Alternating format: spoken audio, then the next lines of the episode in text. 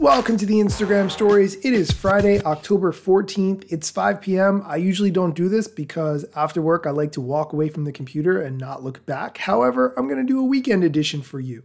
If you missed yesterday's episode, go back and listen. We did a deep dive on how the Instagram algorithm works, and Adam Mosseri shared a lot of points that really influence what content you see. Not so much ensuring that your content is seen by as many people as possible, but going through the indicators they use to determine if they're going to be showing your content to someone else.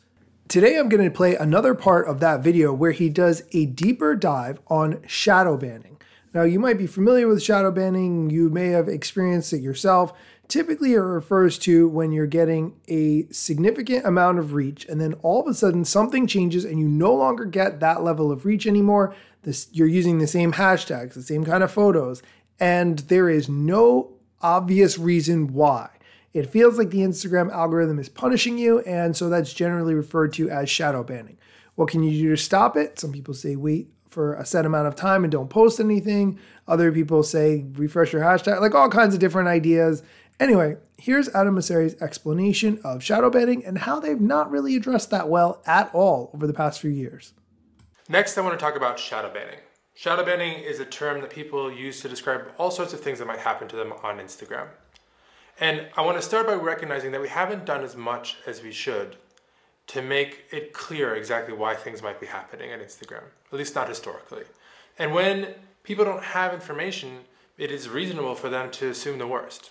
And so that's why we're looking to be more transparent about what we do, what we do, and why we're creating videos like this one.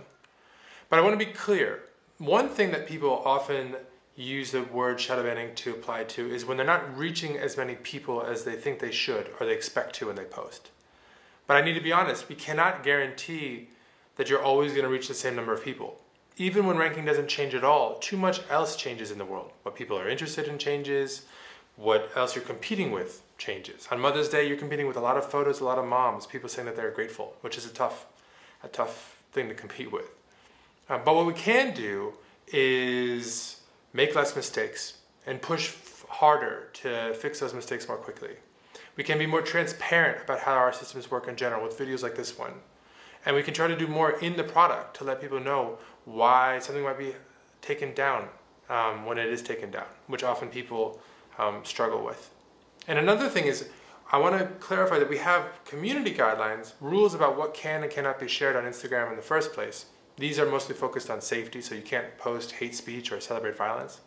But we also have what we call recommendation guidelines, rules about what can and cannot be recommended in places like Explore, places where you're not seeing something because you followed an account, but rather because we thought you might be interested in it.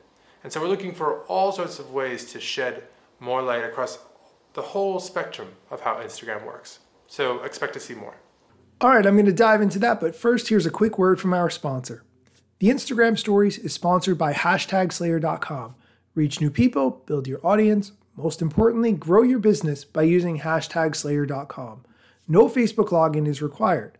Sign up with your email address and get your first month free by using the code IGStories at hashtagslayer.com. Again, that's code IGStories at hashtagslayer.com. And we're back. Overall, I applaud this effort to admit that there's been a lack of transparency. If you've ever experienced having a post not get the reach that your other post did, and you really have no explanation why, it just creates a bad experience overall. It makes you realize that the only way to compete in this game is to constantly move to whatever is the new platform that has not implemented such a harsh algorithm yet. However, that becomes emotionally and physically exhausting. So that's not really a good long term solution. I do think overall Instagram really needs to provide a lot more transparency on why individual posts did not do as well as you would think they would, especially when you get more views on stories than posts. I'm not going to continue with that any further because it's just going to go super negative, and I'm going to admit that chasing every new social media platform is not a long term strategy that would work. That's going to do it for today's show. Be sure to come back on Monday for Mosseri Monday. We have some actually good questions about where the Instagram platform is going in terms of new features. So be sure to come back on Monday for that. Thanks for listening.